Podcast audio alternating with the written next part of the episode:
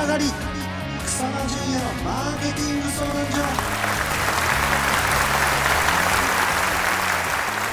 この番組は業績アップに必要なマーケティングスキルを楽しく吸収できるビジネスバラエティ番組です。お相手は所長の草間と。アシスタントのなっちゃんです。はい。まああのなっちゃん先週に引き続きですね、はい、死ぬ前に絶対食べたい食べ物、うんうん、ラーメン級って話が出ましたけれども まあそこからね、はい、あのいろんなこうお客様には状況があるよって話でしたが、はい、ちょっと今日はじゃあまた食に関する話で食欲の秋でもありますからね、はいうんうん、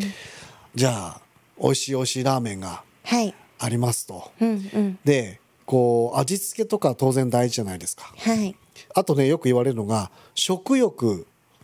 て要は空腹であるってことも調味料だって言われますよね、はい、もう空腹だったらもう何でも美味しくなるっていうね、はい、だから逆に言うとお腹がいっぱいすぎると実は食べれなかったりだとかっていうので、うんうん、空腹も調味料と言いますが、はい、あとねストーリーも調味料なんですよ。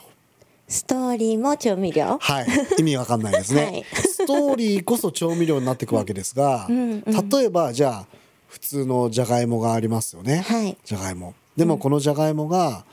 えー、あるところにこうちょっと体の